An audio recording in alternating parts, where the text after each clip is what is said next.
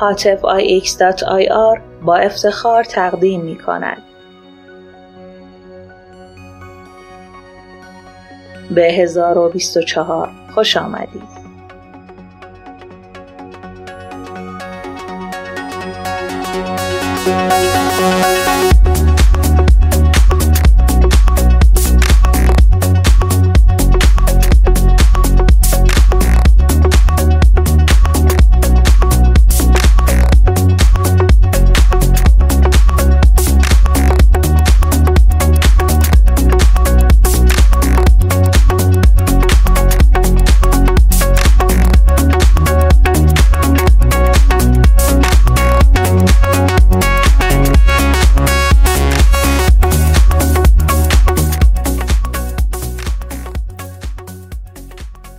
از بس که دور ماندم از یحس و صبح و باغ. تن داده ام به غار و به قور کبود زاغ. شاهین به شانه های دلم تک نمی‌زند. تعظیم می کنم به مترسک به هر کلاق سبزینه های مزرعه سهم ملخ شدند. خاموش شد اجاق و چه سرد است این اتاق. این دره ها ندا به کسی پس نمی دهند شیون بس است و ناله در این غار بیچراغ عمری اسیر سفسته و زور و زر شدم. آخر چقدر جغد شنیدن از این نفاق. از اغتشاش ذاتی این شهر کور و کر پناه باید برد. به شعر و به چای داغ. امشبم گذشت من ندیدمت. چشم راحتم تا رسیدنت. امشبم گذشت حال من بده. دل بریدن و یاد من نده دنبالت میام. با یه چتر خیز رد پای تو. روی جاده نیست. از کدوم مسیر رد شدی گلم.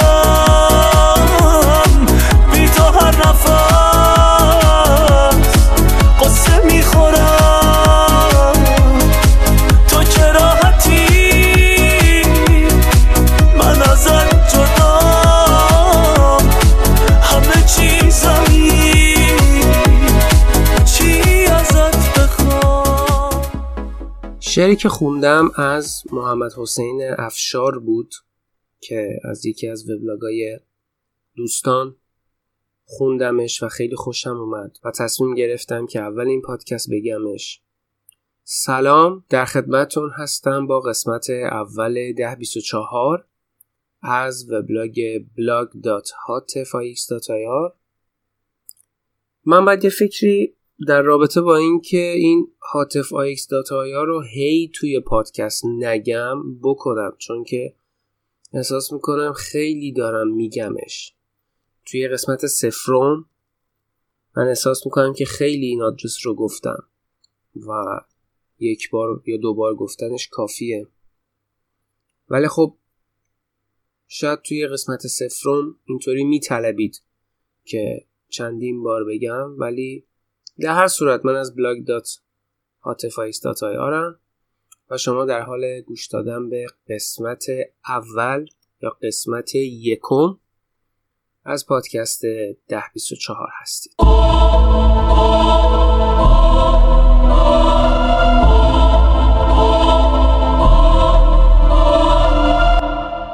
همین الان که من دارم باتون صحبت می‌کنم به فاصله یک دست اونورتر چای کیسه ای من داره دم می‌کشه توی فلاسک. و من بسیار آدم چای خوری هستم و چای رو خیلی دوست دارم برعکس قهوه.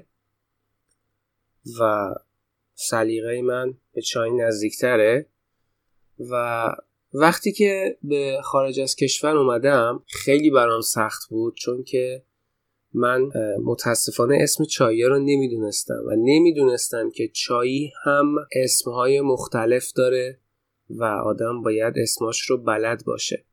وقتی که به فروشگاه می‌رفتم چای لیپتون میخریدم ولی همیشه یا چای سبز به چشم می‌خورد یا چای قرمز تعمدار مثل طعم وانیل یا طعم توت فرنگی یا طعم انبه یا هر میوهی که فکرشو بکنید.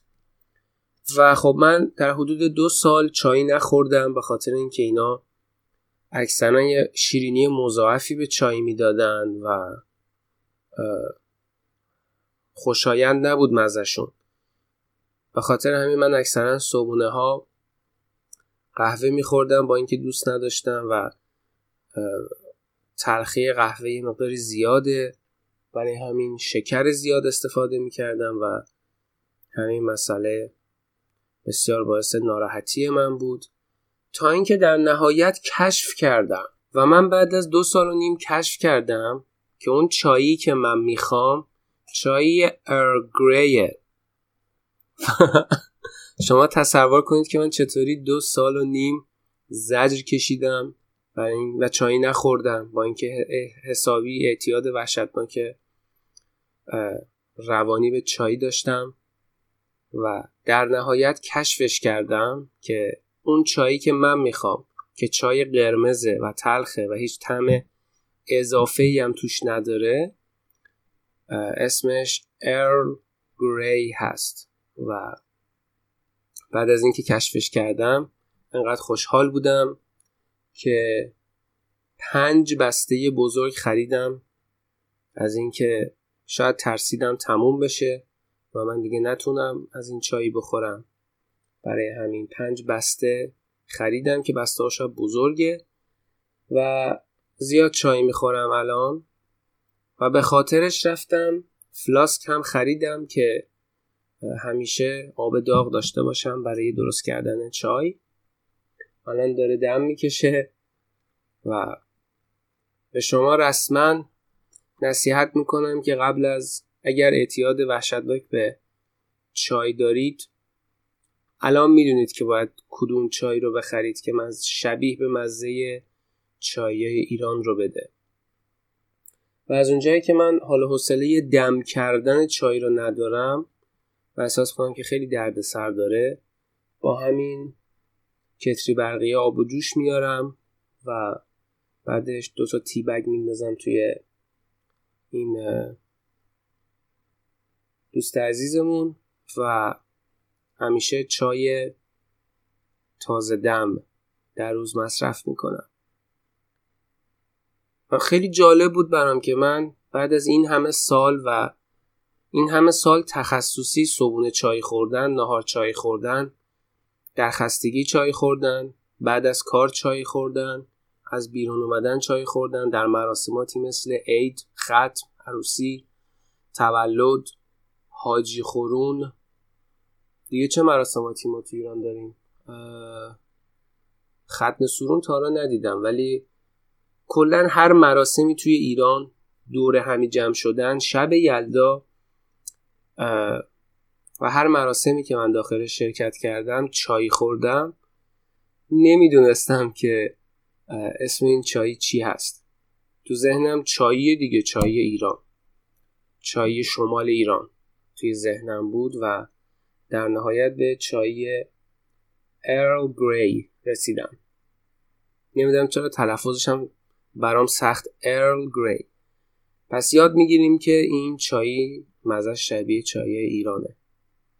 و اگر شما یه روزی مهاجرت کردید و اسم این چای رو نمی‌دونستید با گوش دادن این پادکست الان می‌دونید. بعد چیز دیگه که چشمم رو توی اون فروشگاه گرفت یک غذای عربی بود به اسم هوموس هوموس غذای عربیه که راستش رو بخواین رسپیشو نمی‌دونم ولی فکر می‌کنم از روغن زیتون نخود و نخود آرد شده یعنی خیلی له شده و نمک و اینجور چیزا تشکیل شده. چون احساس می‌کنم مزه شبیه مزه نخوده. و من موفق شدم که یه دونه کنسرو هموس بگیرم و مزش واقعا بد بود و دور انداختم. هموس یکی از غذاهای مورد علاقه منه و یه طعم خاصی داره. بهتون پیشنهاد می‌کنم اگر یک دوست عرب دارید یا جنوب کشور زندگی می‌کنید حتما این غذا رو امتحان کنید. به خاطر اینکه واقعا غذای خوشمزه بعد از فلافل و من واقعا این غذا رو به طرز بسیار زیادی دوست دارم و بهتره که با روغن زیتون این مصرف بشه چون که با روغن زیتون خیلی خوشمزه ترش می‌کنه و من یه جایی توی دوبی یه رستورانی رفته بودم که اونجا برای اولین بار دیدم که داخلش گوشت چرخ کرده هم میریزن ولی تا حالا نیده بودم. و خب اینم خیلی برام جالب بود. اکثرا هموسایی که خورده بودم توش گوشت نداشت ولی این وسطش گوشت بود. و با نون تازه ما این هموس رو خوردیم. بهتون پیشنهاد می‌کنم امتحان کنید هموس رو. اگر دوست عرب دارید یا رستوران لبنانی یا کلا عرب داخل شهرتون هست برید و هموس رو تست بکنید. مزه عجیب و خاصی داره. چقدر راجع به خوردنی صحبت کردم اول پادکست؟ در هفته ای که گذشت نه میشه گفت در دو هفته ای که گذشت ما شاهد این بودیم که داشت میریخت. و من واقعا برام جالب بود که چطور وقتی که یه اتفاق میفته بقیه هیچ خلاقیتی از خودشون ندارن و همه چیز حول محور اون اتفاق میچرخه. خلاصه تو همه شبکه های مجازی سایت ها ویدیوها خبرها و همه جا داشت میریخت و ما توییتر رو باز می‌کردیم می‌دیدیم که داره میریزه. بعد می‌رفتیم توی اینستاگرام تو استوریا می‌دیدیم داره میریزه تو explore می‌دیدیم داره میریزه. و بعد می‌رفتیم توی news feed می‌دیدیم داره میریزه. و کلا ما هر جا می‌رفتیم داشت میریخت. و واقعا بعد از این مدتی من نمی‌دونم. آدم دیگه حالت تهوع می‌گیره. به نظر شما چرا ما وقتی که یه اتفاقی میفته اینقدر گسترده روش مانور میدیم؟ قبل از اینم ولکن چشات بود که داشت میریخت. و ما هر جا که می‌رفتیم ولکن یه چیزیشون به یه چیزشون گرفته بود. چرا توی شبکه های اجتماعی ما انقدر وحشتناک کپی می‌کنیم و یه چیزی رو که تو هزاران هزاران هزاران صفحه مطرح شده ما یک بار دیگه هم اون رو می‌ذاریم؟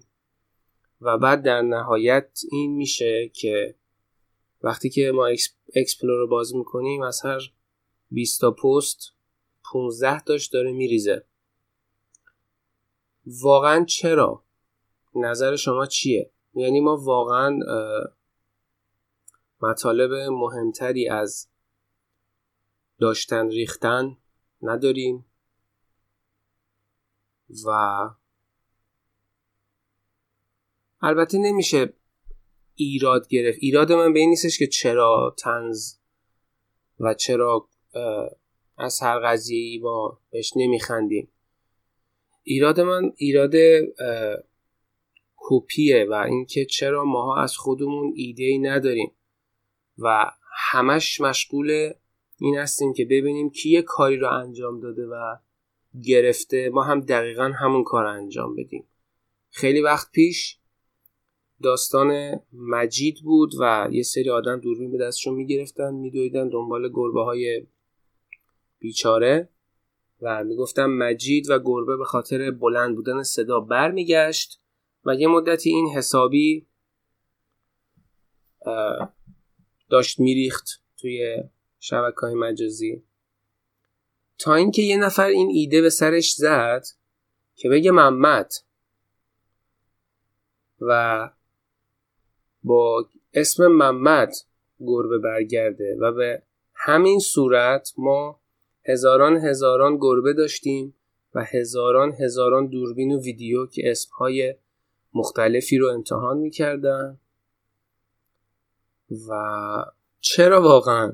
یعنی ما انقدر در تولید محتوا در گردش اطلاعات به ضعف رسیدیم که وقتی که اینستاگرام رو باز می‌کنیم از هر ده تا صفحه نه تاشون دارن میریزن.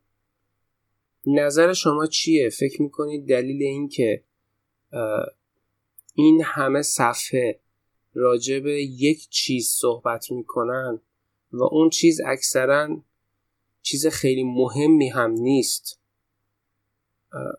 دلیلش چی می‌تونه باشه؟ چه فکری پشتش هست که یهو همه صفحات دارن میریزن همه صفحات ولکنشون به یه چیزی اتصالی می‌کنه همه صفحات مجید میشن همه صفحات میشن فلان هنرمند که رفته یه جایی یه کاری کرده. واقعا آدم به چه قیمتی گاهی وقتا آدم چی رو میفروشه که به خریدن توجه برسه؟ بی خیال. اتفاقات بهتری داریم که راجبش حرف بزنیم. فقط خیلی ذهنم رو درگیر کرده بود چون که به طرز وحشتناکی من هر جا می‌رفتم حتی توی وبلاگ هم ریخت. یعنی حتی توی وبلاگ هم من دیدم که ریخت و اینش برام خیلی جالب بود. داشتم وبلاگ وبلاگایی رو توی سرویس ها میگشتم چون من عادت دارم که گاهی گشت می‌زنم می‌خونم و دیدم اونجا هم ریخته. و این ریختنه بود که ما رو ول نمی کرد هر جا که می‌رفتیم. بعد دیگه دو هفته گذشته چه اتفاقاتی افتاد و چی کار کردم؟ آها. من یه کلیپی رو توی توییتر دیدم. البته ندیدم چون روش یه قفل گذاشته شده بود و جزو ویدیوهای sensitive بود sensitive content و معمولا اینا رو توییتر راحت باز نمی‌ذاره و حتما باید روش کلیک کنی تا ویدیو رو ببینی. ولی اونطور که از اون توییت راجع به ویدیو توضیح داده شده بود این بودش که یک طول خرسی رو یه سری نمیشه گفت آدم یه سری موجود یه سری موجود این طول خرس رو انقدر بهش سنگ می‌زنن که به طرز وحشتناکی این حیوان جون میده و میمیره.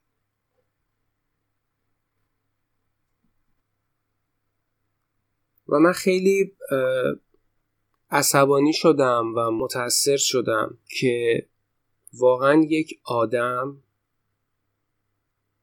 چطور می‌تونه زندگی کنه و چطور چه اتفاقاتی میفته که یک آدم در نهایت به اینجا می‌رسه که یک خرسی که نیاز به کمک داره یک طول خرسی که توی طبیعت نیاز داره به کمک رو بر میداره و به جونش میفته و اونقدر به سمتش سنگ پرت می‌کنه تا اون طول خرس به بدترین شکل ممکن جونش رو از دست میده. واقعا ما داریم کجا سیر می‌کنیم؟ واقعا خیلی دوست دارم بدونم داخل اون مغز و اون گوشتی که داخل سر این آدم هست که اسمش رو می‌ذارن مغز خیلی دوست دارم بدونم اون تو کله اینا چطوری کار می‌کنه. چطور فکر می‌کنه که اینا در نهایت تصمیم می‌گیرن که یه سنگ رو وردارن و به سمت یک خرس پرت کنن در صورتی که اون خرس حتی تحرک هم نمی‌تونه داشته باشه و حتی خطری هم نداره. خیلی دوست دارم بدونم تو روح اون آدما چی داره میگذره واقعا. چطوری فکر می‌کنن چطوری دلشون میاد که خم بشن سنگ رو وردارن و به چی فکر می‌کنن که سنگ رو می‌زنند. یکی از دوستان که کلیپ رو دیده بود و حسابی حالش بد شده بود تعریف می‌کرد می‌گفت یه آقایی داشته رد می‌شده با ماشین و ماشین رو می‌زنه بغل نیگر میداره ترمز می‌کنه از توی ماشین پیاده میشه میاد پایین دو تا سنگ ور میداره میندازه سمت خرس بیچاره و بعد میره سوار ماشین میشه و میره.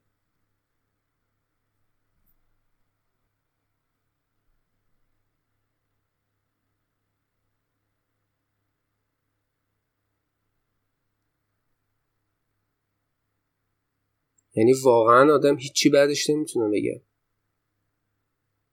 واقعا اون آدم داشته به چی فکر می‌کرده؟ و سوال من اینه چرا این کارو کرده؟ یعنی ببینی شما فرض کنید که پشت فرمون نشستید و دارید یه مسیری رو میرید. یهو می‌بینید گوشه اون مسیری که دارید میرید پنج نفر ریختن و یه خرس رو دارن سنگ میندازن بهش. شما توی روانتون چی باید بگذره؟ توی اون گوشتی که داخل کلتونه چی باید بگذره؟ که اون لحظه تصمیم بگیرید ترمز بزنید ماشین بکشید بغل از ماشین پیاده شید برید و بپیوندید به کسایی که دارن یه کار وحشتناکی رو انجام میدن. دو تا سنگ بردارید و به سمت یک حیوانی که هیچ دفاعی از خودش نداره و هیچ توانایی برای حرکت نداره ترسیده. سنگ وردارید پرتاب کنید. و بعد برید و سوار ماشین بشید. و بعد آرزو کنید که کاش پولدار بودید کاش موفق بودید کاش سالم بودید. شما همین الان یک مریض هستید. واقعا یه آدم چطوری می‌تونه اینطوری فکر کنه؟ یه آدم چطوری دلش میاد که از در حالی که داره رانندگی می‌کنه از ماشین پیاده شه و این کار رو انجام بده؟ یعنی واقعا آدم بعدش فقط از شدت عصبانیت خندش می‌گیره. و حتی نمی‌دونم یعنی واقعا خیلی دوست دارم بدونم توی روح و روان اون آدمایی که این کارو می‌کنن دقیقا داره چی میگذره. چی میشه که یک آدم از اینکه یه سنگ به یک خرس بزنه روح یه آدم ارضا میشه. چطور ارضا میشه؟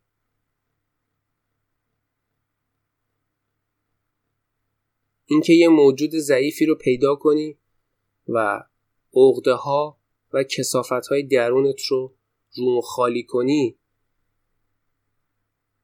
واقعا چه دردی دوا می‌کنه؟ و من خیلی خوشحالم که اون ویدیو رو ندیدم چون مطمئنا اگر ویدیو رو می‌دیدم اینقدر نمی‌تونستم پشت این میکروفون خشمم رو نگر دارم کنترل کنم. قطعا اون ویدیو رو دیده بودم خیلی بدتر صحبت می‌کردم. ولی واقعا یک موجود چطوری می‌تونه این شکلی فکر کنه که برای تفریح برای خنده برای چی؟ واقعا بعد از اینکه شما این خرس رو کشتید به چی رسیدید؟ آیا اگر به جای اون خرس خواهرتون بود مادرتون بود پدرتون بود بازم این کارو می‌کردید؟ بازم می‌تونستید اون عقده ها و کسافت های درونتون رو با سنگ زدن به پدرتون مادرتون جبران کنید و اون عقده ها رو بیرون بریزید؟ به هر حال اون خرس هم در نهایت چه می‌دونم یک مادری داشته. و خیلی عجیبه که ما آدما فکر می‌کنیم که حیوانات هیچی نمی‌فهمن و هیچ احساساتی ندارن. در صورتی اونا هم مثل ما یک ذهن ساختار یافته دارن اونا هم مثل ما احساسات دارن اونا هم مثل ما محبت رو می‌فهمن اونا هم مثل ما اهلی میشن. همونطور که ما برای خودمون اهلی شدیم اونا هم می‌فهمن. شما وقتی یه گربه رو کتک می‌زنید گربه واقعا دردش میاد و گربه درد رو می‌فهمه. چون اگر درد رو نمی‌فهمید هرگز خطر رو نمی‌فهمید و نمی‌تونست از دست اون خطری که تهدیدش می‌کنه فرار کنه. پس گربه هم درد رو می‌فهمه و در نهایت گربه هم میمیره و اون خرس هم قطعا درد رو درک می‌کنه و می‌فهمه وقتی که یه سنگ می‌خوره تو سرش چه احساسی داره و بعد هم به مرگ می‌رسه. خیلی پادکستم نامید, نامید کننده شد. ولی احساس می‌کنم باید حرف می‌زدم و چون من, من روی خیلی چیزا حساسم. من یک ویدیویی سوریلند در رابطه با یک بازیگر بی سوادی گذاشته بود در رابطه با اینکه شما چرا لباسهایی رو میپوشید که از پوست خاص حیوانات خاص استفاده میشه. و بعدش سروش رضایی یه سری کلیپ هایی رو گذاشته بود که من بدون دقت در اینکه اینا جزء محتواهای حساسیت برانگیز هستند و ممکنه این ویدیوها باعث اثرگذاری روی احساسات و روان آدم باشن این ویدیو رو دیدم. این ویدیوها به حدی بد بود و به حدی من رو داغون کرد که من اصلا اون روز نتونستم غذا بخورم و بعدش یه احساس تنفر وحشتناکی پیدا کردم از آدمایی که انقدر بیمغز و ابلهن که میرن و این همه پول به صنعت مد میریزن که صنعت مد چنین جنایتهایی رو در نهایت انجام بده. قضاوت کردن نیست. من قاضی نیستم خدا نیستم حکمم نمی‌تونم بدم. صرفا نظر شخصیه. می‌تونه غلط باشه. و نظر اون کسایی که کیف پوست خرگوش دارن کفش پوست سوسمار دارن پالتو پوست سمور دارن یا روباه دارن یا حالا هر حیوانی شاید شاید نظر من احمقانه است و نظر این آدما درست باشه. من صرفا دارم عقایدم رو میگم. شاید افکار اونا درسته که میلیاردها پول به صنعت مد میریزن که صنعت مد در نهایت این جنایت رو بکنه و من قضاوت هام احمقانه است. و من با قضاوت هام ضرر میرسونم به یه عده چون اونا رو احمق خطاب می‌کنم. واقعا آدم چطور دلش میاد؟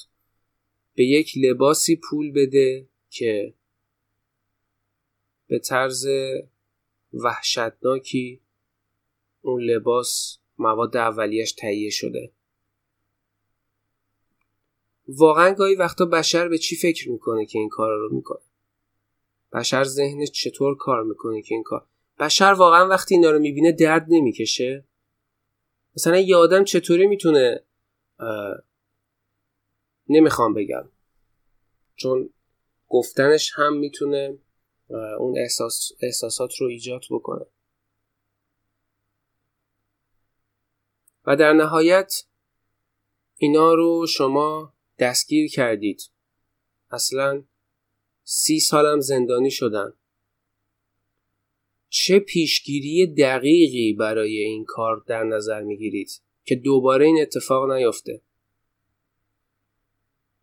یادم یه حکم دادگاهی رو میخوندم که یک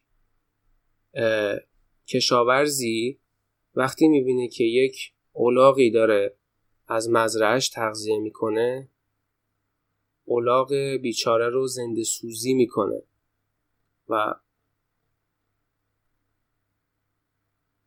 علتش چی می‌تونه باشه؟ آیا علتش آموزشه؟ یعنی ما تو آموزشمون ایراد داریم که این اتفاقات میفته؟ یا توی سلامت روان جامعهمون مشکل داریم که این اتفاقات میفته؟ من دکتر نیستم دانشمندم نیستم جامعه شناسم نیستم. ولی راه حلش چیه؟ ما به عنوان یک جامعه پیشرفته ای که کامپیوتر درست کردیم پنکه درست کردیم. فضاپیما درست کردیم. ماه رو میریم رصد می‌کنیم. تلسکوپ درست کردیم. سیاه چال کشف کردیم. و انقدر تونستیم تو علم پیشرفت کنیم.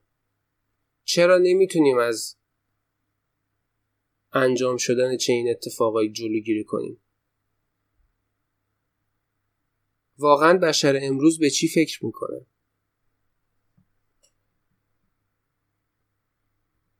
ولی میشه اینطور قضاوت کرد که اون کسایی که این کارو می‌کنن قطعا از مشکلات شدید روحی روانی رنج می‌برن. و اگر من من حقوق بلد نیستم ولی اگر من مشاور اون قاضی بودم که قرار بود برای این آدم حکم صادر کنه قطعا جلسات پیشرفته روانشناسی و درمان اختلالات روانی رو حتما توی حکمشون میذاشتم و می‌گفتم اینا حتما باید تا پنج سال تحت درمان خیلی شدید قرار بگیرن. چون کسی که واقعا این کار می‌کنه قطعا یه اختلالاتی توی روح و روانش وجود داره. یه سری چیزهایی درونش هست که از اینکه با سنگ به سر خرس بزنه و اون خرس درد بکشه این احساس ارضا شدن بهش دست میده. ارزای شادی شاید. ارزای نمی‌دونم. نمی‌دونم واقعا چه حسی میده بهش دست میده. ولی به هر حال حتما یه چیزی از این کار می‌گیره که این کار انجام میده. ببخشید که پادکست انقدر منفی شد ولی واقعا این دو هفته این اتفاق خیلی روی روح و روان من تاثیر گذاشت و حتی اثر روی خیلی قسمت های دیگه زندگی من گذاشت و بعد یاد اون کلیپ های سروش رضایی افتادم که واقعا بشر چطور داره فکر می‌کنه.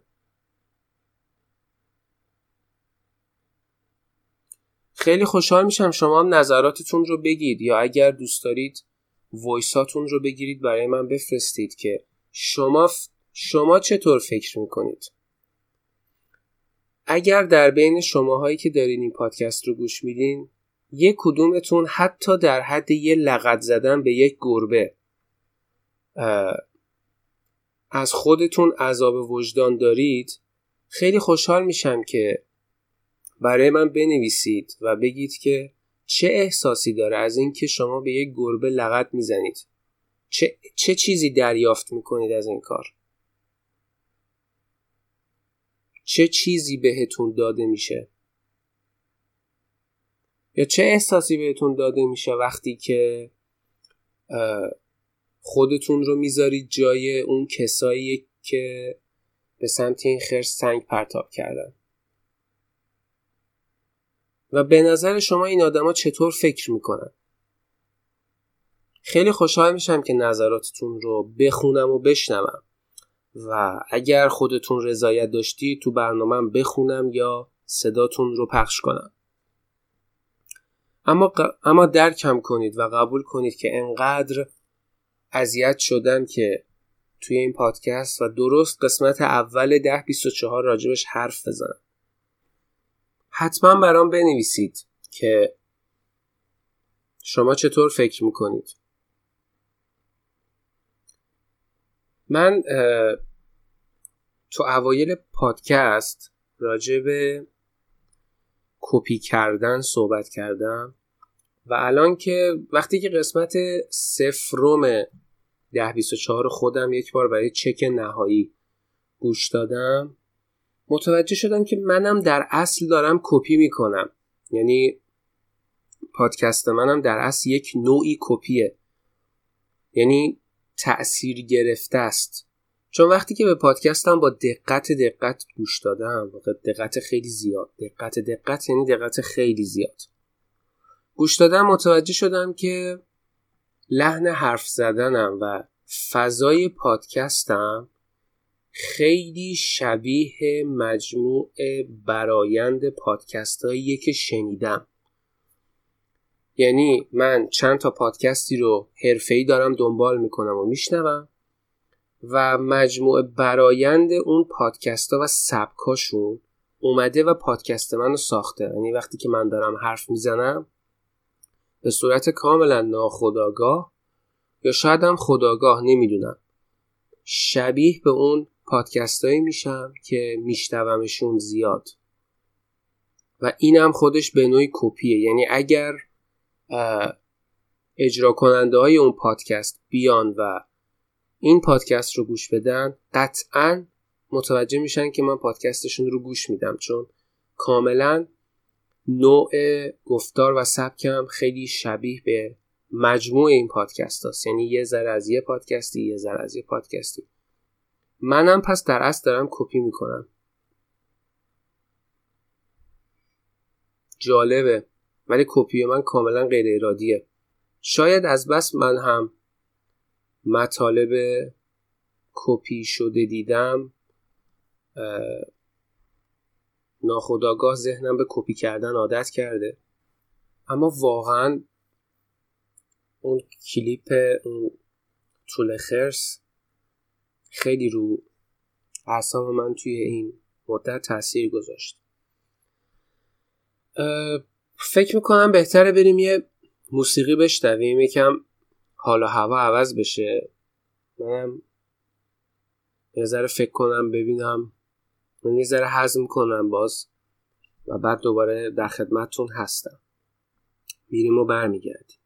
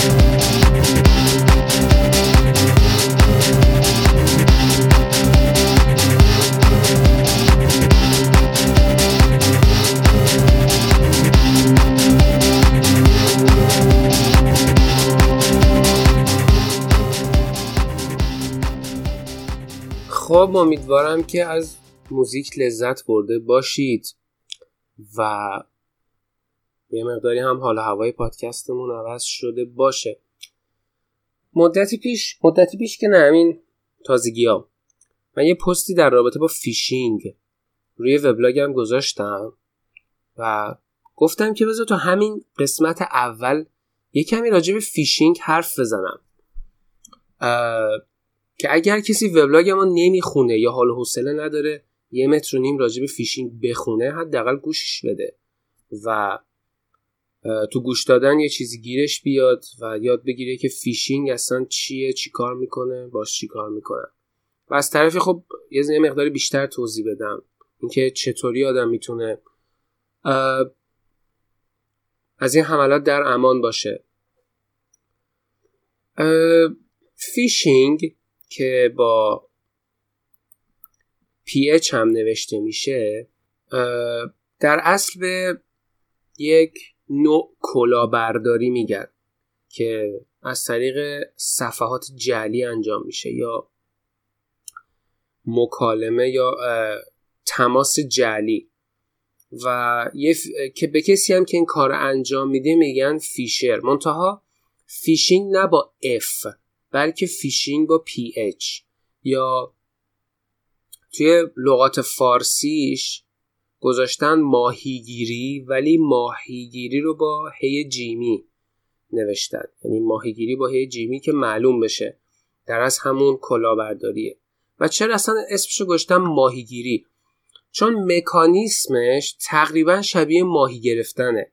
یعنی شما یه تومه ای که یه چیزی می‌خواد رو بهش میدی ولی در اصل شکارش می‌کنی.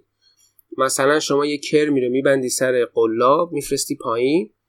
ماهیه فکر می‌کنه غذاست. دهنشو که میندازه و اون قلاب گیر می‌کنه به دهنش تازه می‌بینه نه و غذا نبوده و ماهی در اصل گرفته میشه. در اصل گول می‌خوره و شکار میشه. به همین علت اسمش گذاشتن ماهیگیری. منتها چرا حالا با ح جیمی یا PH تو لاتینش؟ به خاطر اینکه تمایز داده بشه که در اصل ما ماهی قرار نیست بگیریم. این حمله فیشینگه. حالا حمله فیشینگ رو کلیتش رو فهمیدیم چیه. و بیشتر عامل انسانی طعمه فیشینگ میشه.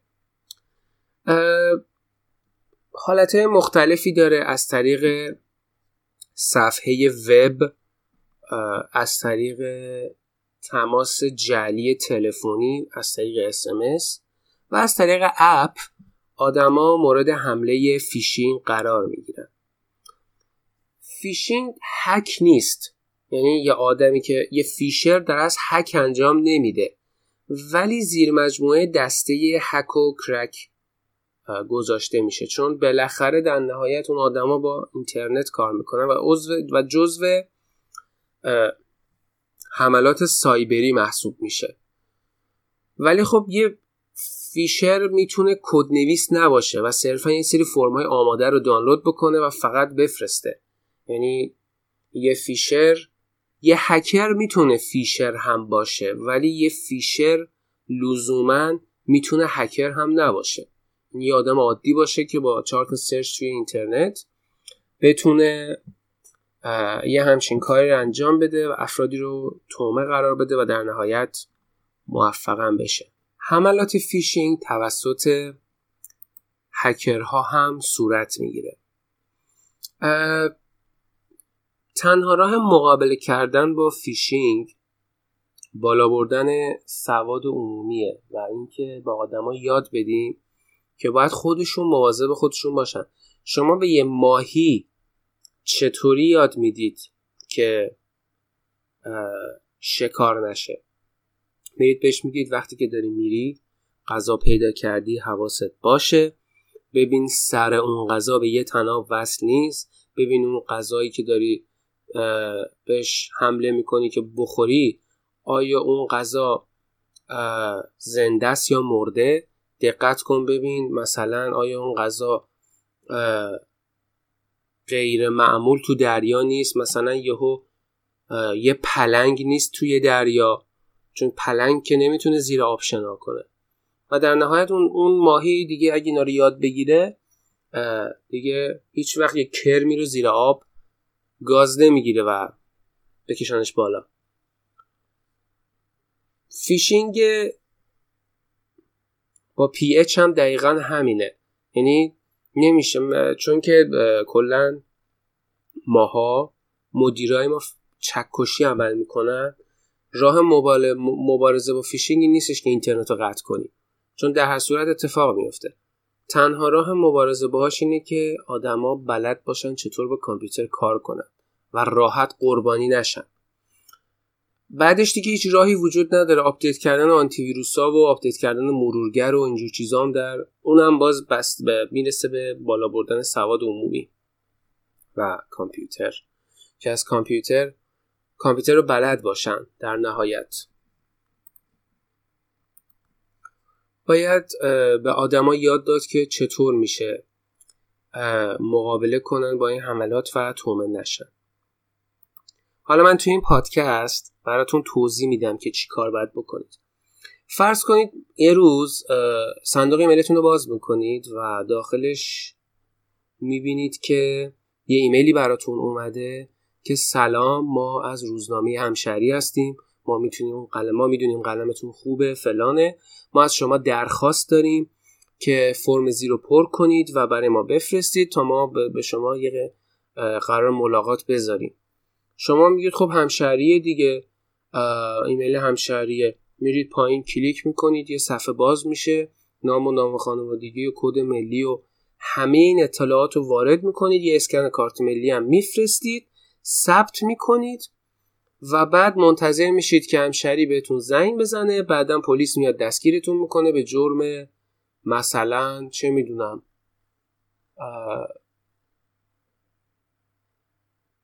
یه کاری که با اسکن کارت ملی میشه انجام داد. به همین راحتی. یا مثلا یه ایمیلی براتون میاد که شما می‌تونید 100 تا از فیلم های هالیوود تنها با ده هزار تومن روی ده تا دیویدی دریافت بکنید. و شما یه چرتکه میندازید با خودتون میگید که خیلی مقرون به صرف است. میرید کلیک می‌کنید می‌بینید بله یه سایت لیست فیلم هم نوشته. میرید پرداختم می‌کنید یه دونه رسیدم براتون صادر میشه. شب میخوابید صبح بلند میشید می‌بینید ساعت یک نصف شب. یکی یه خرید اینترنتی انجام داده با کارت شما و ده میلیون ازش پول کم شده. اینا وقتی که این اتفاقات میفته یعنی شما قربانی حمله فیشینگ شدید و تموم شده. دیگه هیچ کاری نمیشه کرد جز شکایت. ولی خب اولین کارش این که رمز کارت عوض کنید و بقیه کارا. ولی فقط پلیسه و بعد در نهایت درگیر شدن و یهو میرید متوجه میشید که فیشر یه پسر 17 ساله بوده تو تورغوزآباد و پولم خرج کرده و هیچ پولی نداره و میره زندان و شما باید منتظر باشید که حالا از آسمون فرجی بشه و پول شما بهتون برگردونده بشه. پس بهترین راه مبارزه اینی که اصلا گیرش نیفتی و اصلا درگیرش درگیر نشید. خیلی راه های متعددی وجود داره که الان هممون همشو بهتون میگم.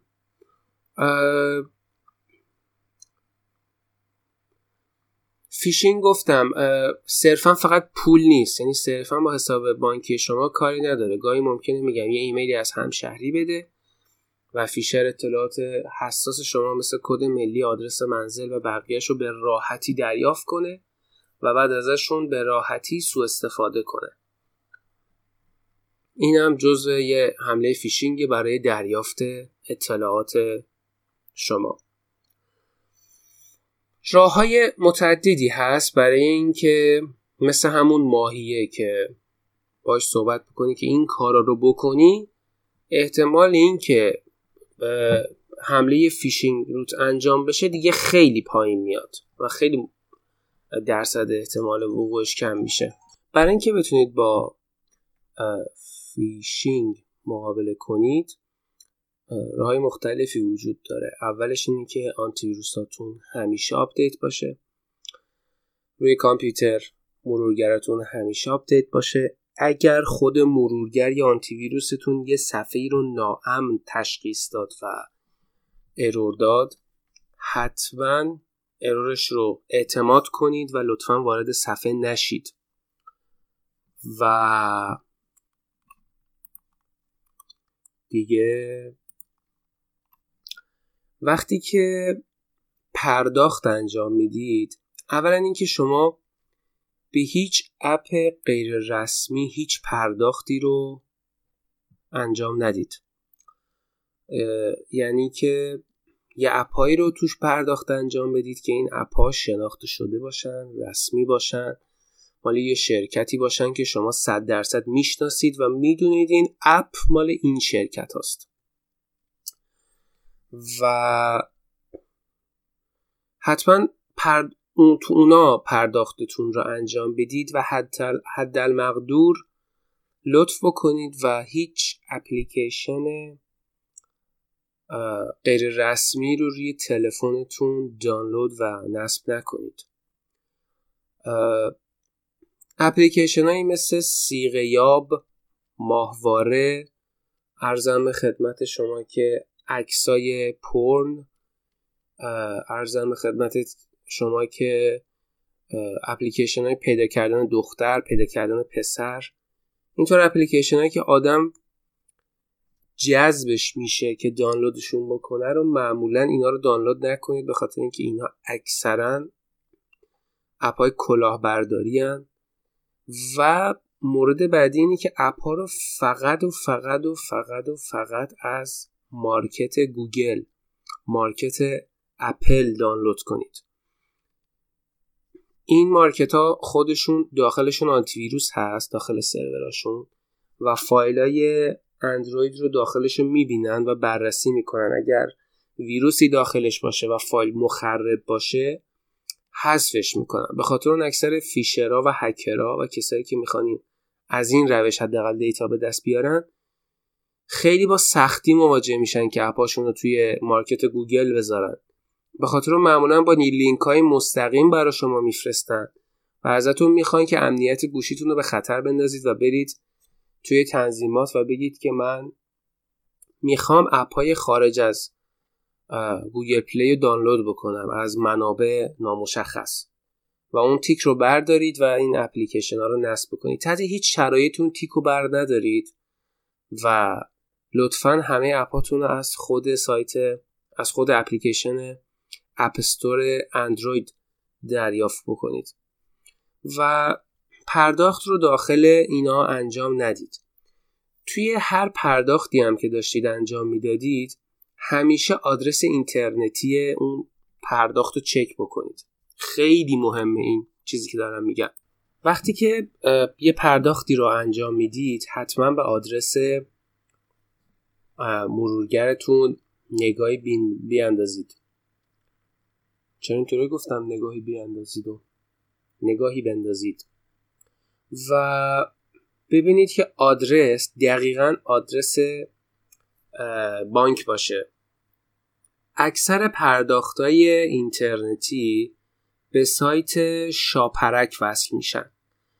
حتما چک کنید که درگاه پرداختتون داره به شاپرک وصل میشه. یعنی اونجایی که دارید اطلاعات کارتتون رو وارد می‌کنید سایت شاپرک باشه یا بانک ملت باشه و آدرس واقعا یه بانک باشه. و مورد دومی که باید چک بکنید اون قفل کنار اون بانکه. و وقتی که پرداخت رو انجام می‌دید حتما باید کنار اون قفل اسم شاپرک نوشته شده باشه. چون خیلی از این سایت هایی که کار فیشینگ می‌کنن اینا SSL هم دارن و اون قفله رو می‌تونن کنار اون چیز فراهم کنن. به خاطر این ما در اینجا می‌تونیم ببینیم که یه فیشر به راحتی اون قفل سبز رو گذاشته و صرفا من پیشنهاد نمی‌کنم که هر سایتی قفل سبز کنارش بود یعنی امنه و شما می‌تونید اتصال کارتتون رو بهش بدید. نه. اما باید کنار اون قفل حتما و حتما اسم اون مؤسسه نوشته شده باشه و شما اونجا چک می‌کنید که این آدرس واقعا مال این مؤسسه است. و اون اسم دامینا باید با هم یکی باشه. توجه به آدرس ها خیلی مهمه. هر وقت خواستید پرداختی رو انجام بدید حتما و حتما تو هر پرداختی رو چک کنید. من به عنوان یه شخص آگاه می‌دونم که باید دقت کنم به آدرس و همینجوری چشم بسته پرداخت رو انجام ندم چون که می‌دونم منم می‌تونم قربانی حملات فیشینگ باشم. پس خیلی مهمه که آدرس اینترنتی رو چک بکنید ببینید از سایت جعلی استفاده نشده باشه. و اکثر ایمیل هایی که به سمت پوشه اسپمتون میان اگر حاوی اطلاعاتی هم مثل اینکه برید یه جایی چیزی پرداخت بکنید یا یه فایل رو دانلود بکنید یا یه کاری رو انجام بدید اکثر این ایمیل ها رو ندید بگیرید. ایمیل هایی که فرستندهشون ناشناس معلوم نیست کیه رو بفرستیدش تو صد آشغال هیچ اتفاق خاصی نمیافته. بانک های ایران زیاد هم خیلی تو آیتی عالی نیستن و انقدر ارتباط با مشتریشون درجه یک نیستش که برای شما ایمیل بفرستن. و بگن که حساب شما فلان. اگر بانکتون مشکلی داشته باشه حتما با شماره تلفنتون تماس می‌گیرن و میگن که حتما به شعبه مراجعه کنید. هیچ وقت پشت تلفن از شما رو و اطلاعات شما رو نمی‌خواد. میگن برید به یکی از شعبه های بانک و اونجا فلان کار رو انجام بدید. هرگز از شما اطلاعاتی پشت تلفن نمی‌خوان هرگز از شما پشت تلفن نمی‌خوان که فلان کدو بزنید یا فلان کارو بکنید. تحت هیچ شرایطی. و همیشه میگن برید تو شعبه و شما حتما کارهای بانکیتون رو باید برید تو شعبه و هرگز به هیچ کس اعتماد نکنید که به شما زنگ بزنه و بگه که من از طرف بانکم و حتی اگر صدای محیط چیز باشه حتی اگه صدای محیط با یه محیطی باشه که یه عالم آدم دارن حرف می‌زنن و اینطوری دیده بشه که این داره از یک محلی زنگ می‌زنه که خب پشتیبانی یه عالم آدم دارن صحبت می‌کنن باز هم شما نمی‌تونید اعتماد کنید و بهتره که اعتماد نکنید و حتما به شعبه بانک خودتون برید. این ایمیل ها رو هم ندید پاک کنید. من بهتون تضمین می‌کنم اینا همشون ایمیل های کثیفی هستن و داخلشون یا ویروسه یا کیلاگره یا یه فایل رو دانلود می‌کنید اطلاعاتتون رو برمیداره و و و و و هزار تا چیز دیگه. SSL رو گفتم که خیلی مهمه. اونم حتما باید اون اعتبارنامه رو چک بکنید. حالا صرفا یه قفل سبز کنارش بود. دلیل نمیشه که این SSL چیزی باشه SSL امنی باشه و شما دارید تو همون بانک پرداخت می‌کنید. نه. باید حتما اون لایسنسش رو نگاه بکنید و گواهی نامش رو ببینید که حتما اون اسم اون شرکت اونجا حتما هست. موقع پرداخت همیشه حواستون به اینجور مسائل باشه. فیشینگ تلفنی و SMS ی هم وجود داره. به شما یه لینکی میفرستن میگن app ی رو دانلود بکنید یا ازتون می‌خوام به شماره زنگ بزنید یه سری اطلاعات بدید یا ازتون می‌خوام فلان شماره رو به فلان شماره بفرستید. تحت هیچ شرایطی به هیچ کدوم از این SMS ها اعتماد نکنید. چون خیلی فیشرهای حرفه‌ای هستن که این کار انجام میدن و شما در نهایت قربانی میشید. کلیک اضافی نکنید تو هر سایتی. مطالب هر سایتی لزوما درست نیست امن نیست خیلی باید در این زمینه دقت داشته باشید. اگه یه ایمیلی گرفتید که مثلا از شرکت داده پردازان فلان بود حتما بهش جواب ندید و با خود اون شرکت تماس بگیرید و چک کنید ببینید آیا ایمیل واقعا اونا فرستادن. گاهی وقتا یه هکرهای حرفه‌ای میرن و توی سایت های وردپرسی یا تو سایت ها باگ پیدا می‌کنن از اون طریق نفوذ می‌کنن جای لینک ها رو عوض می‌کنن و شما مثلا ممکنه وارد سایت رسمی بشید و وارد درگاه پرداخت اون سایت هم بشید و اصل رو بر بذارید که خب این درگاه چیز جلی نمی‌ذاره. و بعد تومه فیشر بشید به خاطر اینکه خب سر یه ضعف امنیتی اون سایت فیشر وارد شده و لینک رو عوض کرده و شما از یه سایت رسمی وارد یه صفحه جلی میشید و بعد اطلاعاتتون می‌زدید و قربانی میشید. حتما حتما. حتی اگر از سایت رسمی هم دارید خرید می‌کنید باز آدرس بانک رو چک بکنید. خیلی مهمه. توجه به آدرس بانک خیلی مهمه. و دیگه app های غیر رسمی رو دانلود نکنید. تحت تحت تحت هیچ شرایطی تو سایت های شرط بندی و قمار عضو نشید. به خاطر اینکه این سایت های شرط بندی و قمار هم در دارن یه جور فیشینگ انجام میدن. این سری الگوریتمایی توی برنامهشون دارن. اونم اینه که شما رو همیشه 60 70 درصد بازنده می‌کنن و شما همیشه بازنده هستید. شما دو بار می‌برید از اون 20 درصد 30 درصد احتمال و بقیهش رو میبازید. و یه سری الگوریتمایی دارن که اگر از این مبلغ بیشتر شد حتما ببازه. اگر از این مبلغ کمتر بود ببره. یه سری یعنی قابل اعتماد نیستن هیچ کدومشون و پولاتون رو ازتون می‌گیرن به امید اینکه شما قراره توی قمار و شرط بندی یهو یک میلیارد تومن پول در بیارید ولی هرگز این اتفاق نمیافته و آروم آروم پولاتون رو ازتون می‌گیرن با همین روش. و این سایت ها اکثرا ناامنن و هر وقتی که مشکلی براشون پیش بیاد خیلی راحت فیشینگ می‌کنن شما رو کل محتویات کارتتون رو خالی می‌کنن. و کارتتون رو صفر می‌کنن. و چون اکثرشون هم مدیریتشون تو ترکیه و این کشورهای خارجی هست غیر قابل تعقیبه بعدم که سایتشون رو پاک می‌کنن و شما دستتون به هیچ جا بند نیست. از طرفی هم ترس وجود داره. شما نمی‌تونید برید به دادگاه و بگید که من قمار کردم و سرم کلاه رفته. و در اصل دارن از این امکان سوء استفاده می‌کنن. این انسان ها و حد مقدور تا جایی که ممکنه از سایت های شرطبندی و قمار و پیشبینی فوتبال و با هر عناوین اینا فعالیت می‌کنن.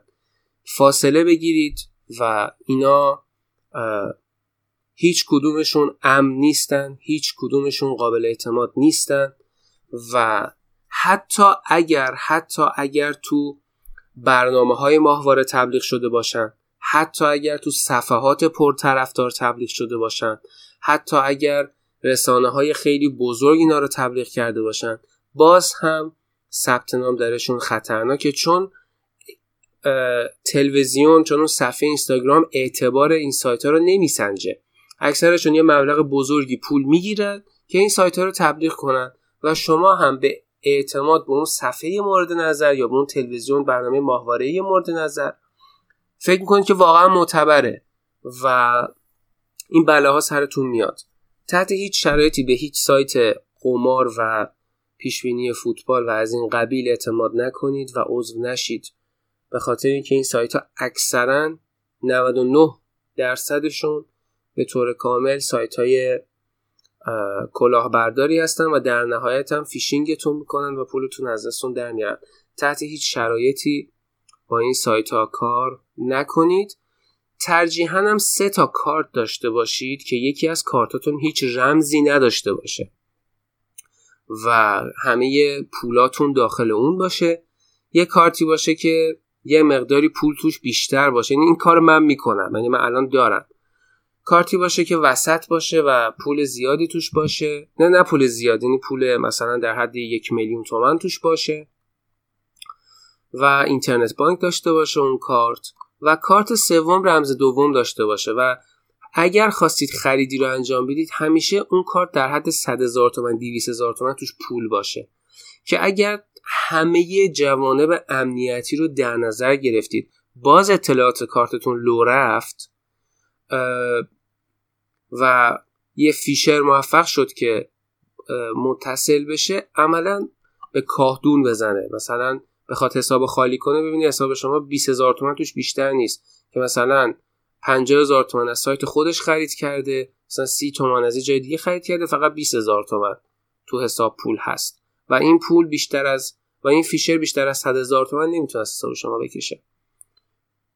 اینطوری کل زندگیتون رو یهو از دست نمی‌دید. یهو این فیشر 30 میلیون تومن از حسابتون نمی‌تونه بکشه بیرون. نهایتا 50 هزار تومن می‌کشه. که اونم که شکایت بکنید ازش مهم نیست واقعا اون 50 تومنه. زندگی شما زیر رو نشده. صرفا یه شکایت کیفری علیهش مطرح می‌کنید و به نظر من کسی که این کار انجام میده لایق شکایت کیفریه. حتی اگر زیر سن قانونی باشه به خاطر اینکه ما یه عالمه آموزش داریم. البته زیر سن قانونی منظورم نیست ولی چه می‌دونم بعضی وقتا دل سوخ سوزونده میشه. مثلا میگم بابا این بدبخته بی خیال پدر مادرش گناه دارن. نه.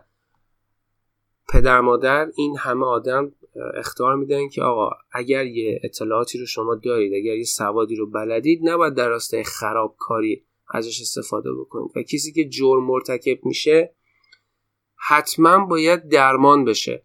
حالا نه نمیگم که بگیرنش شکنجش بدن نه منظورم این نیست. ولی حداقل باید ادب بشه و یاد بگیره که این کارش زشته و درست نیست.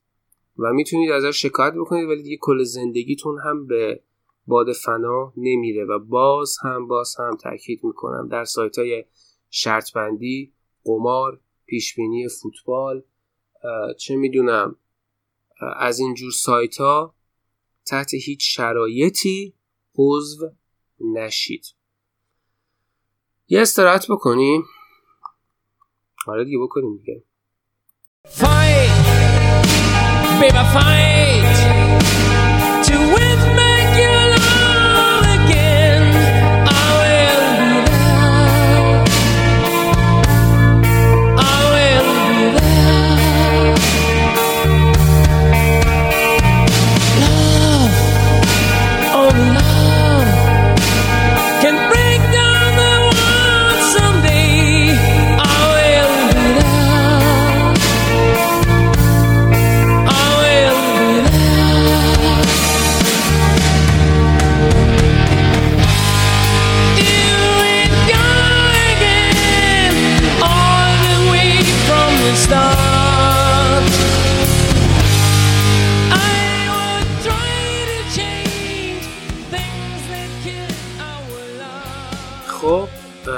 موزیک رو شنیدیم و برگشتیم.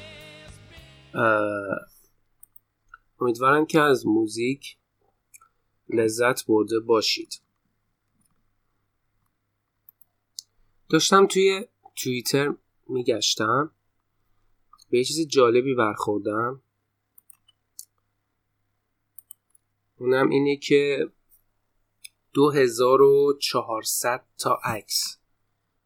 2400 تا عکس دیده نشده که از برجای مرکز تجارت جهانی و منطقه اطراف اون دوتا برج توی نیویورک پس از حملات 11 سپتامبر 2001 گرفته شده که به دست آرشیویست ها منتشر شده. الان این اه، 24 اه، 2400 تا عکس توی یک صفحه در سایت فلیکر موجوده. قضیه اینه که این عکس رو از روی تعدادی سی دی برداشتن که توی حراج یه خونه خریداری شده بوده. و الان همه این عکس ها توی این سایت فلیکر هست و لینکش رو توی صفحه این قسمت از پادکست می‌ذارم. که اگر دوست داشتید جالبه برید ببینید چون من عکس رو دارم می‌بینم و عکسای عجیبیه. فقط خاطرتون باشه که این عکسا برای بعد از اون بحران گرفته شدن. یعنی عکسای محیط اون موقع است. و عجیب آدم یاد پلاسکو هم میفته چون برای بعد از فاجعه است و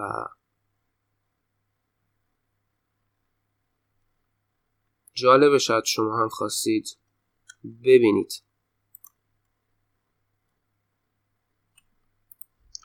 یه دوستی دارم که توی کانال تلگرام یه کانال تلگرام داره و اونجا مطلب نویسه و یه مطلبش خیلی جالب بود. و من ازش اجازه گرفتم که راجع به مطلبش توی پادکستم صحبت کنم. مطلب از این قراره که من از شما الان دو تا سوال می‌پرسم و شما دو تا سوال جواب می‌دید برای خودتون و بعد من ادامه صحبتم رو ادامه میدم و شما به جوابای خودتون بیشتر فکر می‌کنید. تو این کانال اومده که بذارید یه سوال فلسفی از شما بپرسم. و دو تا گزینه داده. گفته که فرض کنید شما حق دارید فقط بین دو تا گزینه رو انتخاب کنید کدوم رو انتخاب می‌کنید. الان فرض کنید توی شرایط بغرنجی هستید و قرار یه موشکی ارسال بشه و پنج ثانیه آخره. یعنی پنج ثانیه شما فرصت دارید که این موشک از این دروازه بلند شه. موشک اگر بلند شه قراره به شهری برخورد بکنه که تو 6 میلیون نفر آدم وجود دارن. و این اصلا بمب اتمه. 6 میلیون نفر آدم وجود دارن و می‌دونید اگر این موشک بره هوا 6 میلیون نفر آدم رو می‌کشه. و یه اهرامی زیر دست شماست و شما 5 ثانیه فرصت دارید. اگر اون اهرام رو بکشید این موشک مشکل داره و یا باید بپره به سمت اون شهره یا شما با کشیدن اون دسته مختصاتش رو عوض می‌کنید و میره می‌خوره به یک شهر کوچیکی نزدیک شما و که اونجا دیویس هزار نفر آدم زندگی می‌کنن. و شما دیویس هزار نفر آدم رو با این کار در اصل از بین می‌برید. شما کدومش انتخاب می‌کنید؟ آیا اون دسته رو می‌کشید و این موشک رو میفرستید به سمت دیویس هزار نفر آدم؟ یا نه دسته رو ول می‌کنید و می‌ذارید بره به سمت اون شهری که 6 میلیون نفر جمعیت داره؟ سیستم مشکل داره و شما تحت هر شرایطی هر کاری بکنید این موشک یا داخل اون جا میترکه که مثلا فرض کنید اونجا هم 200 هزار نفره یا باید بره و به یه شهر دیگه بخوره که بین 6 میلیون نفر و 200 هزار نفر شما یکی رو باید انتخاب بکنید. نگفتم همونجا چون ممکنه به خاطر اینکه خودتون نجات بدید 6 میلیون نفر رو به کشتن بدید. ولی گفتم یه جای دیگه که خودتون زنده هستید. فقط موشکه رو میفرستید بیرون و اینکه موشکه به کدوم شهر بخوره رو شما تعیین می‌کنید. کدوم گزینه رو انتخاب می‌کنید؟ آیا 6 میلیون نفر رو می‌زنید موشک بره سمت 6 میلیون نفر یا می‌زنید بره سمت 200 هزار نفر. ما 5 ثانیه رو میشمریم یک دو سه چهار پنج. خب انتخابتون رو کردید. الان انتخابتون رو تو ذهنتون نگر دارید. یه سوال دیگه هم پرسیده. آیا شما با بمباران اتمی هیروشیما و ناکازاکی موافق هستید یا نه؟ بله خیر. یک دو سه چهار پنج. خب تو ذهنتون انتخاب کردید که آیا موافقید که این دوتا شهر بمبارون هسته ای می شدن یا نه. بعد این اومده بعد از این نظرسنجی ها یه مطلبی رو منتشر کرده که خیلی جالبه. و من دوست و ازش اجازه گرفتم که راجبش تو پادکستم حرف بزنم و این متن رو براتون بخونم. نوشته که الان جوابا رو شما تو ذهنتون دادید. الان من جوابای این دوتا نظرسنجی رو هم براتون می‌خونم. تو نظرسنجی اول 90 درصد جامعه آماری به کشتن 200 هزار نفر رأی دادن و نجات 6 میلیون نفر و 10 درصد کشتن 6 میلیون نفر رو ترجیح دادن و نجات 200 هزار نفر.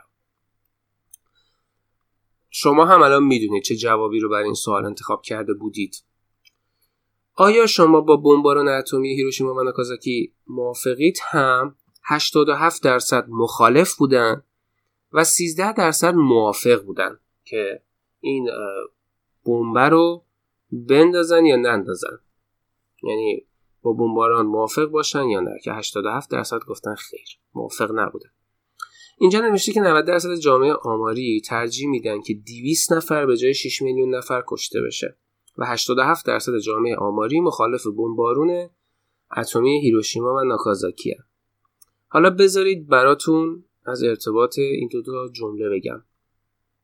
پرزیدنت فرانکلین روزولت در 12 آپریل 1945 بعد از 12 سال ریاست جمهوری میمیره. بعد از اون هری اس ترومن معاون اولش ریاست جمهوری آمریکا رو به دست می‌گیره. در این زمان آلمان در جبهه اروپا شکست خورده بود و تا تسلیم یه ماه فاصله داشت که در هفته می همون سال هم تسلیم میشه. اما در جبهه اقیانوس آرام یا همون جنگ یا همون جبهه پاسیفیک داستان داستان کلا یه شکل دیگه بود. امپراتوری ژاپن در سال 1941 اعلام جنگ خودش رو با حمله غافلگیرانه به پرل هاربر انجام داد و قریب به یک سوم نیروی دریایی آمریکا رو از بین برد. بعد از این جنگ ژاپن و متفقین به این صورت بود که متفقین مجبور بودند جزیره به جزیره مناطق تحت کنترل ژاپن رو پس بگیرن. و این خیلی تلفات وحشتناکی رو به متفقین وارد کرده بود. اما ژاپن علیرغم از دست دادن مقدار قابل توجهی از این سرزمین ها و آمریکا و بریتانیا قصد تسلیم شدن نداشت کلا.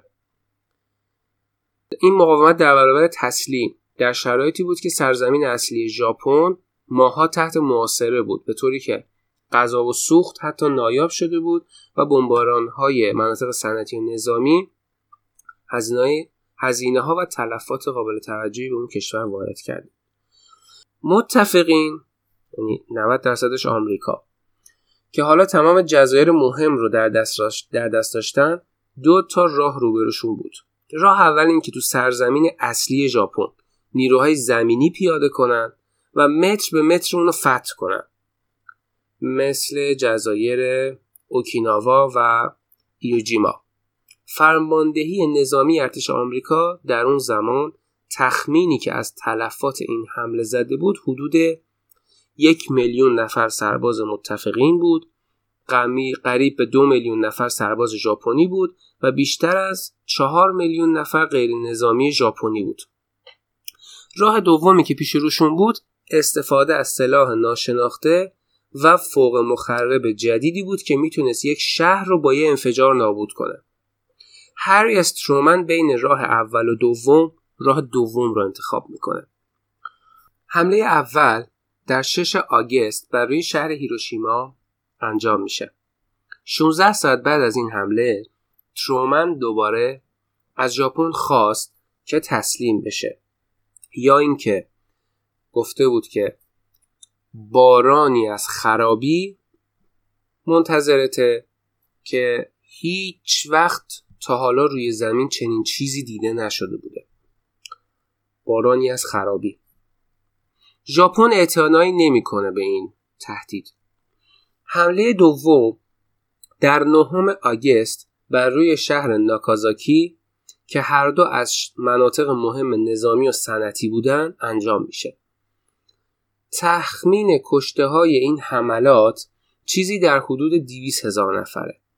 با این حال بعد از این دو جمله دولت ژاپن علل خصوص علل خصوص نظامی ها تصمیم به ادامه مقاومت گرفتن.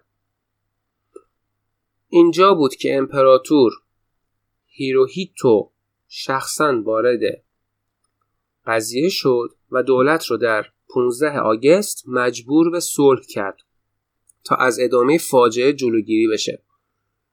چون یکی از خلبانهای اسیر شده آمریکایی به دروغ گفته بود که آمریکا 100 تا از این بمبا داره و قرار کیوتو در چند روز آینده هدف این بمبا باشه.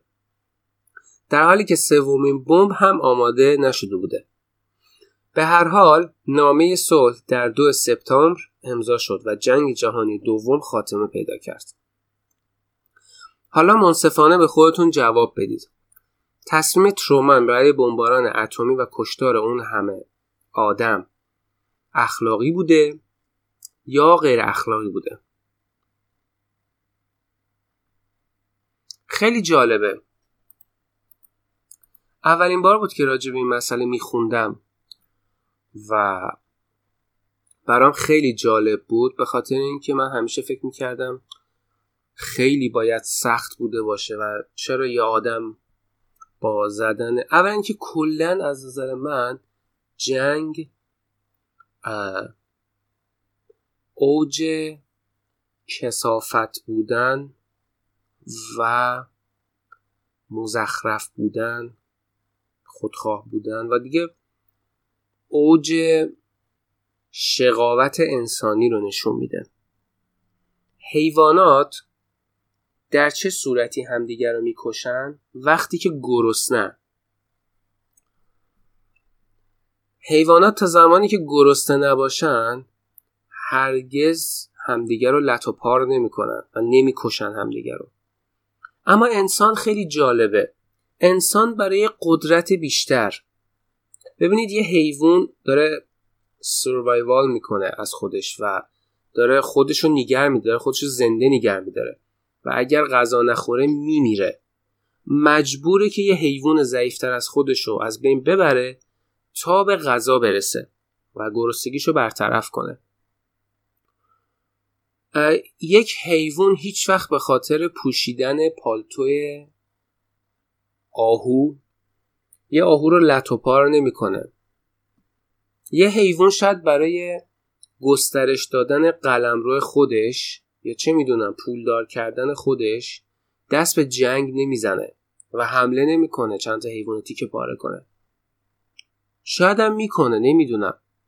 ولی به نظر من جنگ چهره وحشتناکی از یه انسانه. از یه انسان متعالی و به کمال رسیده. و در هر صورتی کشته شدن حتی یه نفر آدم هم زیاده. و من کاملا جنگ رو محکوم می‌کنم و به نظر من جنگ خیلی چیز عجیب غریبیه. خیلی چیز سیاهیه. اصلا چرا آدم باید دست به همچین چرا اصلا آدم باید سلاحی رو اختراع کنه که بشه با یه دکمه طرف مقابل رو کشت و زندگیشو تو لحظه ای تموم کرد. با یه دکمه میشه پای یه نفر رو قطع کرد. فقط کافی اون اسلحه یه ذره قوی تر باشه مثلا جی باشه. خیلی عجیبه. برای چی؟ برای پول بیشتر برای قدرت بیشتر شاید. جنگ کلا محکومه و هیچ جایگاهی تو به نظر من تو بین انسان ها نباید می داشته ولی هست. اما اینکه یه نفری تصمیم می‌گیره که برای به قدرت رو قدرت موندن یا برای چه می‌دونم نظم جهانی اسمش هر چی که هست و هدفش هر چی که هست. جنگه به هر حال. یه کار کثیفیه. آواره شدن و کشته شدن یه عالمه زن و بچه و انسان بیگناه و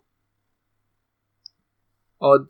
جنگ تعریف جنگ دقیقا همینه. مبارزه تن به تن سربازای بدبختی که همدیگر رو نمی‌شناسن. و کشته شدنشون و مبارزه کلامی دو تا سیاستمدار که همدیگر رو می‌شناسن و کشته نشدنشون در نهایت. جنگ چیز قشنگی نیست. حتی اگه هدف هدف والا باشه. کشتن آدما به خاطر خیر رسوندن نیست. هیچ وقت جنگ صلح نیست. هیچ وقت جنگ خوبی نیست. هیچ وقت جنگ نعمت نیست. و شما فرض کنید توی حالا اون هدفتون قرار باشه انتخاب کنید که برای رسیدن به اون هدف 6 میلیون نفر رو بکشید یا 200 هزار نفر رو. این یه نکته م- یه قسمت مثبتیه که طرف برای رسیدن به قدرت یا برای حالا هر هدفی هدف X تصمیم گرفته آدم کمتر بکشه. به جای 6 میلیون نفر 200 هزار نفر آدم بکشه. و خب این میشه گفت که یه چیز مثبتیه این وسط. اگر قرار بود 6 میلیون نفر آدم کشته بشن که فاجعه بود.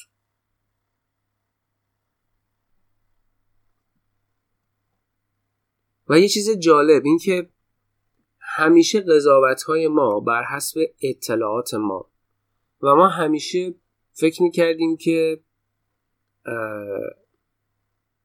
عجیبه. فکر می‌کنیم که مثلا اگر یه اتفاقی افتاده حتما وحشتناک بوده. بله کشته شدن 200 هزار نفر وحشتناک بوده.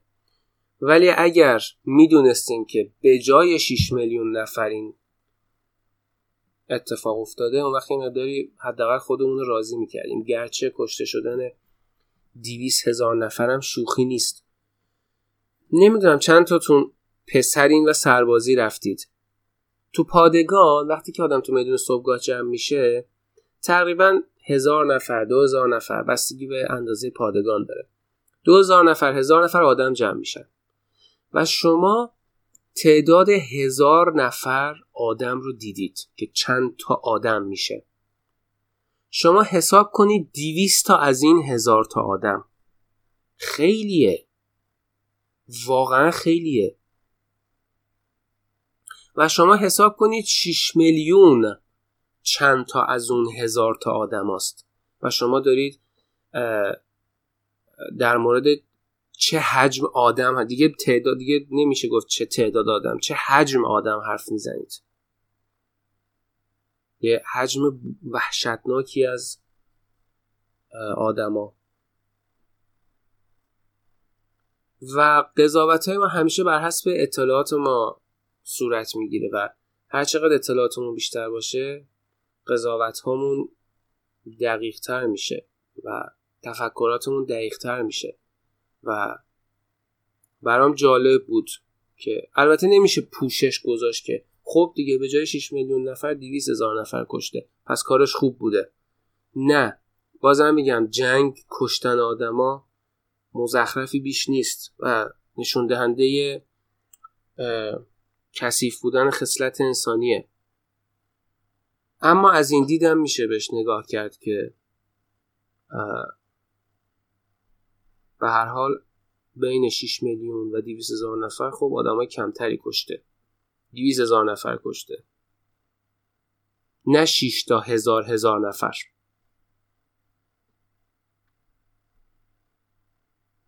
به جای 200 هزار هزار هزار. و از اون هزار هزار 6 تا دونه. داستان جالبی بود. که از این کانال دریافت کردم. من خوندمش. اگر دوست داشتید می‌تونید تو تلگرام کانالش رو ببینید. اسمش اه، اه، سنگنا... اسم کانالش سنگنامه است. داستانهای یک کالکوپیریت. و آدرس کانالش هم chalcopyrite منتها من بهتره که به صفحه این پادکست برید در آدرس 1024.hotfix.ir اونجا لینک این کانال رو گذاشتم. دوست داشتید می‌تونید فالوش بکنید و مطالبش رو بخونید. و اینکه تمامی وبلاگ ها و آدرس هایی که تو این پادکست معرفی میشن مسئولیت مطالبش با این پادکست نیست. من یه شعر از یه وبلاگی خوندم بعدش توی پادکست شماره صفر هم یه متنی از یه وبلاگ خوندم که باز این رو باید تاکید بکنم که مسئولیت نوشته های این هر هر منبعی که من اینجا اعلام می‌کنم به عهده خود اون منبع و صرفا من اون یه تیکه رو خوشم اومده و پیشنهاد دادم. خیلی خیلی چیز عجیبی بود و خیلی جالب بود. بعد پایین ترش سه تا میگه که سوال خوب ازم پرسیده شده که برای تکمیل بحث خیلی لازمه که بهشون جواب داده بشه. این سه تا سوال اینه که یک آیا چاره دیگه جز بمباران اتمی وجود داشت؟ این خیلی مهمه. اینو خوب شد دیدم و بهتره بخونم براتون. دو آیا حتما ژاپن باید تماما تسلیم می‌شد؟ نمی‌شد که مثلا آتش بس بدن.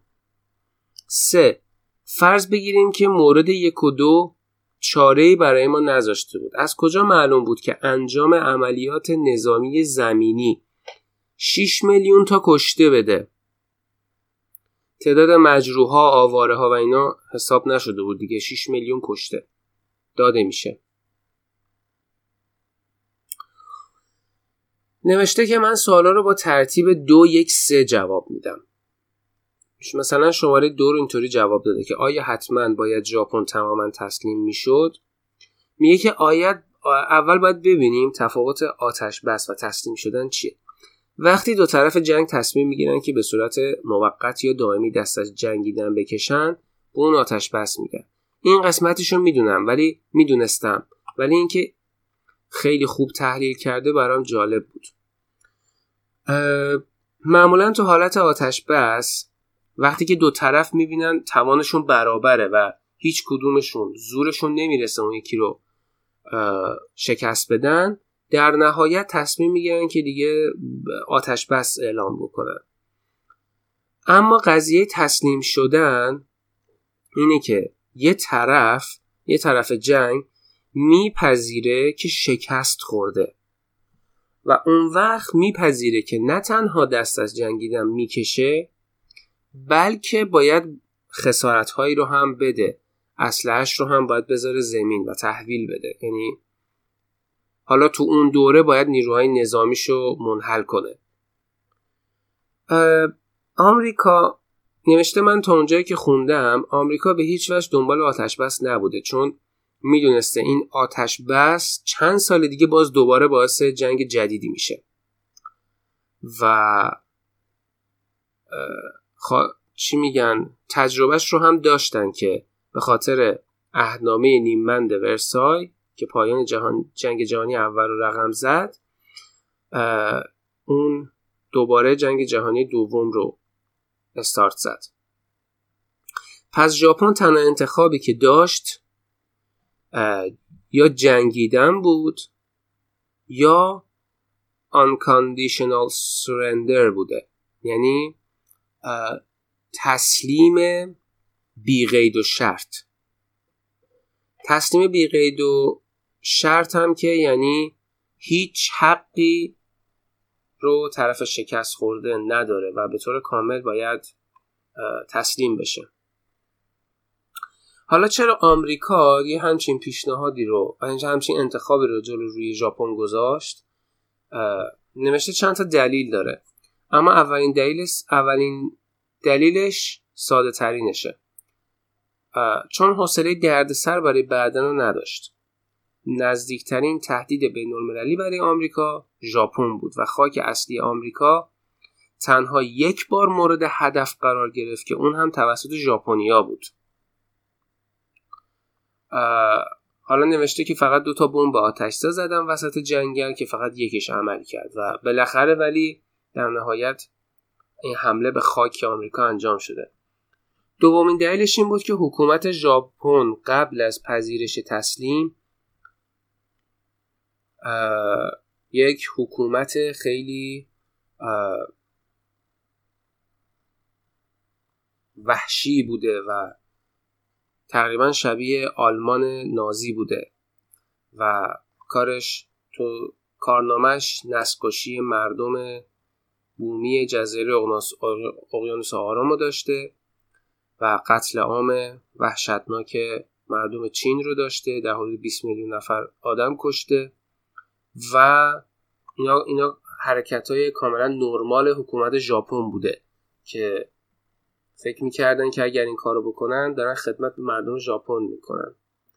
و این سیستم از نظر نظامهای غربی پذیرفته نیست و اگر حکومتی همچین کاری رو بکنه اصولا کشورهای غربی این رو به عنوان تهدید بالقوه میبیننش و حالا که فرصت نابودیش فراهم شده چرا این کار رو نکنن چاره دیگه که قطعا وجود داشت مثل این که تمام ژاپن رو محاصره کنن و بعد چند سال صبر کنن تا مردم از گرسنگی بمیرن حداقل نصفشون از گرسنگی بمیرن بعد با نیروی زمینی حمله کنن و کشور رو به سادگی و با کمترین تلفات نظامی خودی فتح کنن.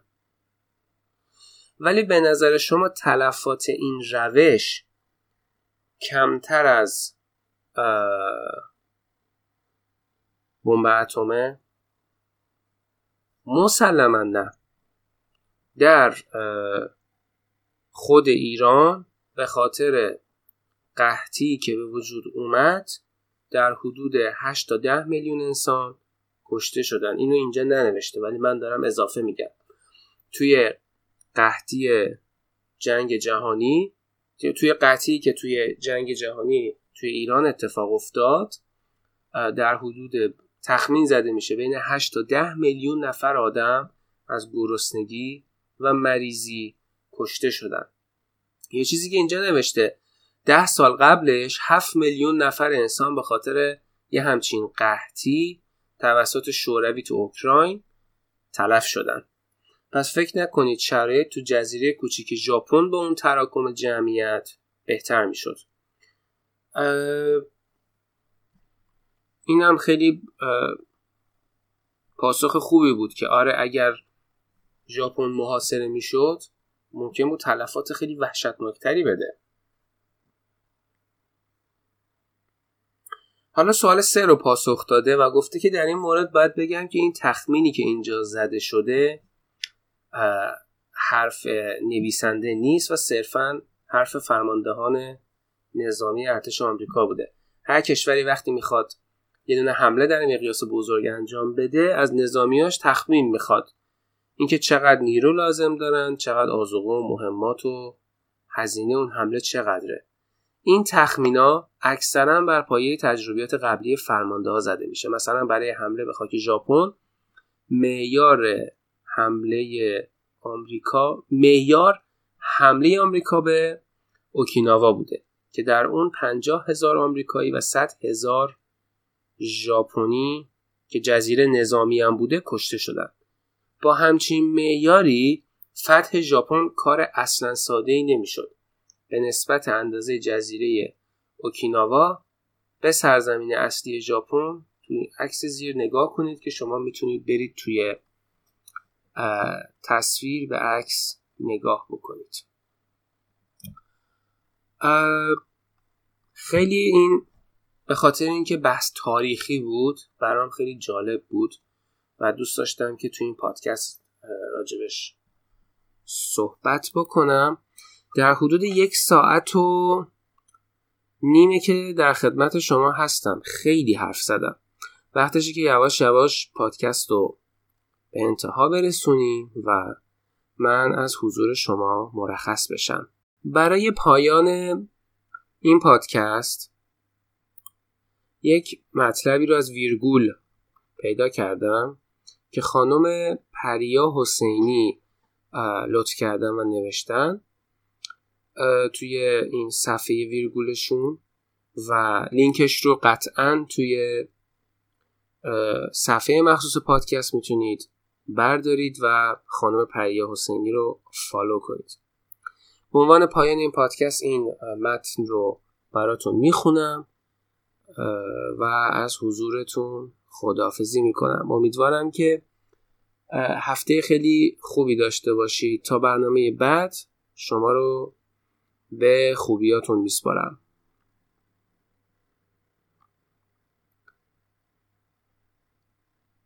چشمانم را باز و چرخی به آنها دادم نگاهم سمت ساعت مقابلم چرخید هفت و سی دقیقه صبح در بدنم احساس خستگی و کوفتگی می کردم. بلند شدم از پنجره به بیرون نگاه کردم. آسمان هم اخمهایش را در هم کشیده بود. هوا ابری بود و دلگیر. ابرها سایه های ناراحتی و روشنایی شادی های دلم انداخته بودند. خانه در سکوت محض بود. به آشپزخانه رفتم. سماور را روشن کردم. دوباره سراغ پنجره رفتم و سایه ابرها. هرچه بیشتر نگاه می کردم دلم بیشتر می گرفت. در درون احساس در همه شکستگی می کردم. پنجره را باز کردم. هوا بوی صبحهای سرد پاییز را می‌داد. خاطره های دور در ذهنم تدایی شد. هوا سرد بود. دوست داشتم بیشتر بخوابم.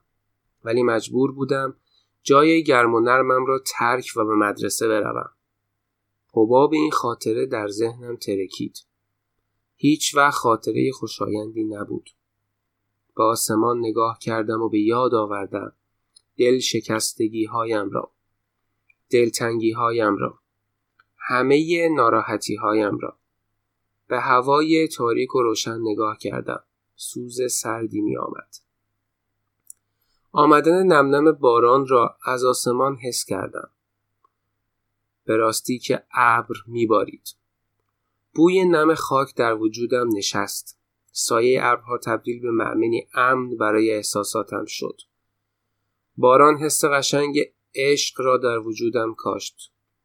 باران از آسمان میبارید و حسهای بد از وجود من. باران با خودش عشق و لبخند آورده بود. دستم را از پنجره بیرون بردم. صدای قلقل سماور به گوشم رسید. لذت خیسی نم باران در دستم به وجدم آورد.